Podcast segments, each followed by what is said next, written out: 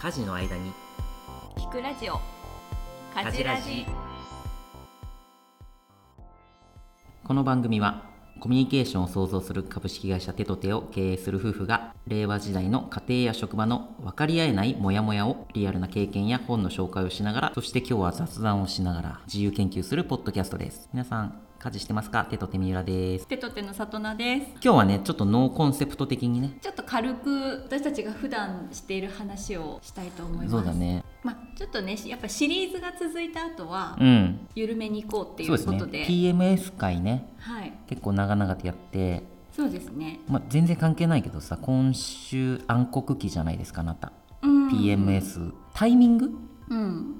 が分かったから、うんうん今までなんか謎に機嫌悪いとか、うん謎に寝込むとかね。そう謎にソファーに転がってるみたいな時ふわふわしてたんだけどなんかそれに名前がついた。うんうんうんだから病気だとさよくわかんないじゃん。なんでうん。自分が調子悪いのかな、でも病院に行ってさ、うん。あなたは風邪ですとかこのウイルスですって言われるとそれだけでね。謎が解けたそうそうそう謎が解けた感あるじゃん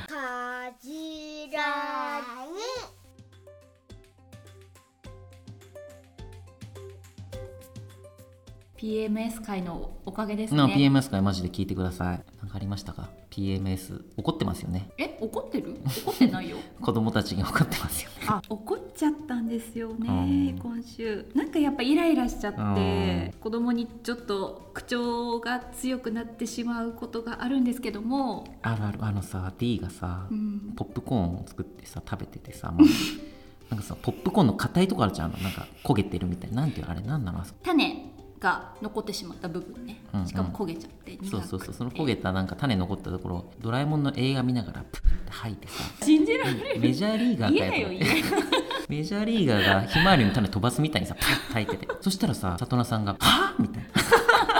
いやちょっと意味が分かんないもんね。意味が分かんなかった外なら分かるよ 外でもダメだけど。屋内なら分かるけど、うん、家のねだからそれ分かんないんだよまだ。その感覚が。どこが綺麗でどこが汚いかよく分かんないんだよ小学1年生ですけども、うん、まあそういうのありまましたね。だわかんない。でね下のこのパナップちゃんにもうん。うん。口調が強くなってて、はいはい。ちょっと自分の中では面白かったんだけど、うんうん。パナップちゃんがうん。魔法をかける仕草をして、うん。魔法少女みたいな。魔法少女みたいに指を一本立てて、うん。まあまあなんだっけ？大事なところ大大事なとこ大事なとこ。まあまあ優しい口調になれ。あ魔法ね。違う違う。まあまあ優しく言え。みたいな。優しくいいえ。みたいな。魔法をかけてくるのね。そうすると、ん。不思議なことに、うんパナップちゃん座って食べようね。あ優しくなった。優しく言えるんですよ。すごいね魔法。優しく言えたんですよ。見事に魔法にかかっちゃって。うんうん。優しく言えて。やばいね。ちょっと面白かったなと思って。なんかその瞬間にさ、うん。怒ってる自分をメタ認知できたんだあよね。あメタ認知しました。メタ認知して、うんうん。私は普通にうん。注意してるつもりなんだけど、優しく言えって 言われて言えが面白い？言う絵が面白いね、うん。なんかさ PMS 的な状態の時に、うん。そういう魔法とか何かこうこれがふっと晴れる瞬間ってなんかあるのかね？うどうすればいいんだろう？食べ物とか？まあ甘い食べ物は PMS の時は爆食いする むくみも激しくてう、ん。もう自暴自棄みたいな。なるほど、なんかありますか？最近の子供とのうん、エピソード、パナップで言うと、うん、運動会あったんですよ先週ね。幼稚園の運動会があって、でなんかパパと親子競技とかでこうなんかタイヤに乗せて走るとか、いろいろやったりとかしたんですけど、うん。帰ってきてさメダルもらうじゃん。あの、うんうん。なんかみんなもらうの毎年メダルを。子供たちがねそう。あの記念にそうそうそう園からもらうんだよね。うん。でなんかそれの古いやつを持ってきて、うん。パパ運動会パナップのために頑張ってくれてありがとうみたいなこと言って、うん。メダルをねうん。かけてくれたんですよ。それに妙に感動したんですよね。今まではねパナップはさっきの話じゃないけど結局交換なの常に「ありがとう」の時はおやつをもらってるとかバナナをあげるとか 大体さもらった時に対しての「ありがとう」だったわけよ。それがパパの頑張りとかうん。存在に対してのうんうんうん「ありがとう」もう初めてもらった気がしてちょっとそれは感動しました。確かにね。代償みたいなことでしか今までこうありがとうをね言えなかったけどそうそうそう。自分から言えたんだね。うん。おぎママっているじゃない？あの教育系の人。教育系の人ねはい。はい。でおぎママがなんか言ってた話みたいなやつで、なんか子供っていうのはうん。親の思った通りに演じようとうん。するものだみたいな話があって、うん。まあ、でそれはね親からたくさん愛をもらってたりとか、まあ、簡単に言ったらさもう全てご飯も与えられトイレもやってもらいうん。服も着せてもらいっていうのずっとやってるわけじゃん。うん。でも子供っていうのは何も返せないと何一つとしてこう具体的に返せないから、うん。負い目みたいなのがあって受け取りすぎてるね。ああわかるわかる。だから、うん。せめて自分は親が期待してるように演じるというか、うん。っていうことがあるんですよみたいな話がうん。あって、親の期待に沿って生きる。うん、それはそれで成長したりするとは思うんだけど、まあ、よくあるのはさ長男とか長女みたいな生まれ順占いみたいな本ああ持ってたね。兄弟順あそうそうそう性そうそう。そう格占いみたいな。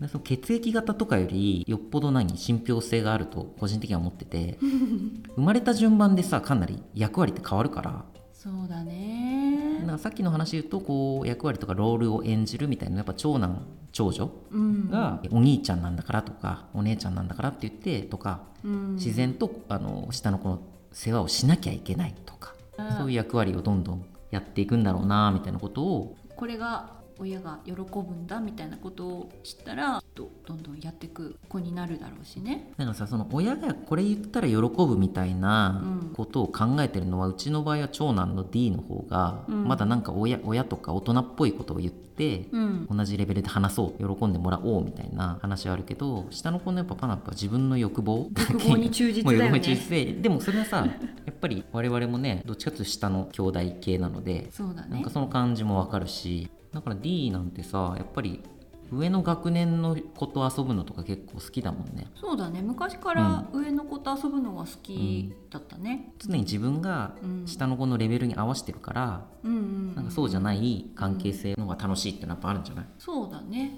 違う役割になるんだろうね。この役割の話してましたけど最近ねちっちゃい赤ちゃんとか、うん。まあ、今日の朝もこう事務所の前歩きたてみたいな子がさうん。ピコピコ。1歳ぐらいの。ピコピコ。ピコピコ歩いてああもう可愛いなと思って見ちゃうわけ。